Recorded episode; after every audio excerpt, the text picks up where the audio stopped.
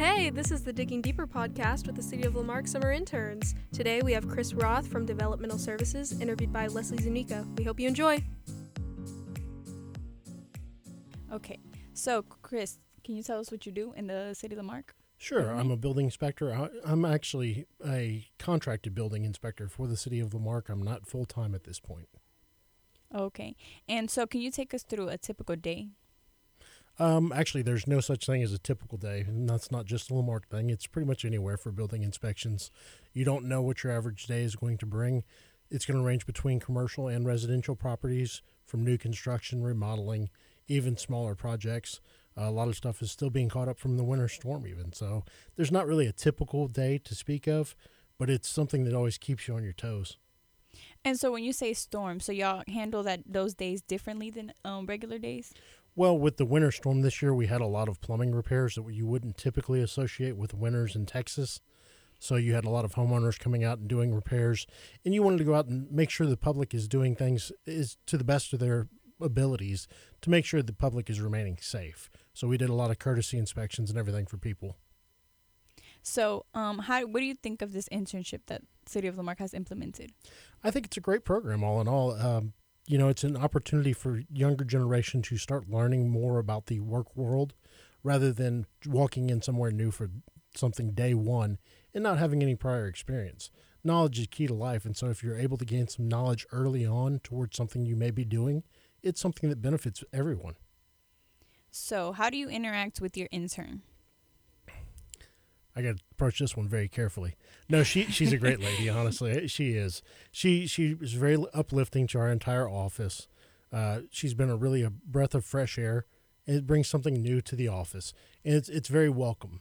You know, it's something that I think everybody in the office can enjoy it because no matter where you're at, I, I've only been with the city for a short time, but everybody has a rapport with one another. And I think bringing someone new in from time to time that has a whole different perspective on things can be a really great thing for everyone else in that office. And what do you think of the city of La Marque? Has it grown? Um, what are any changes, major changes you've seen? You know, I, am actually fourth generation Galvestonian, so I'm from the area. I know the area rather well. I've spent my entire life in Galveston County for the longest time, La Marque did not change that much. You know, everybody kind of forgot about La Marque. It was overlooked. And now, here in the past three, four years, you can't help but notice the amount of changes that the city is going through.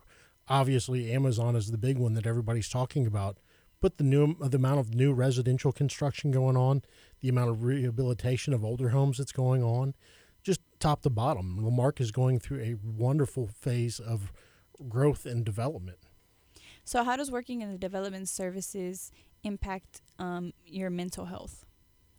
Um, you know, it, it's one of those things, and it's not necessarily just La Marque. There again, it goes back to because I've worked for uh, various other cities around the county, but in in my position, the role that I play, no matter how well I do my job, the better I do it, the more people will be upset with me because you're walking onto people's property or onto their job site and telling them what they've done wrong and most people don't look at it as something that's as much of a benefit to them at first.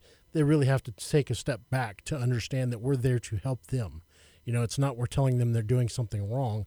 We're trying to look out for them, trying to prevent life safety issues. And we're one of the cheapest forms of insurance you can get to make sure that your job is actually going the way it should. And is communication in your department vital? I think communication is vital in everything in life, not just this department, but everything in life. I mean, you know, you hear relationships, you hear at work, everybody, if you're not able to communicate effectively with one another, then how are you going to communicate that to anyone else that you're working with? You know, whether it's a third party, a third person, excuse me, a third person in the office or a boss to a employee. You know, everybody has to be able to communicate their points effectively. And I know you said uh, going back that most people don't like that you come and tell them how you what they're doing if it's wrong, incorrect. So how do you deal with those people in those situations? You you know you really have to take a step back, and it goes back to your to your mental health question. It's it's very difficult at times because some of those situations get very heated very quickly. You have to be able to take that step back, disconnect from your own feelings, and know that it's nothing personal against you. A lot of it is a misunderstanding, so it's your opportunity and your responsibility to explain to them why you're there and you're actually looking out for them. You're not there to harm them in any way. You're not there to slow down their project. You're trying to benefit them all in all. And how long have you worked for the city of La Marque?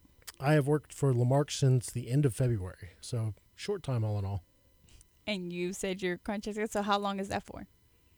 I'm sorry.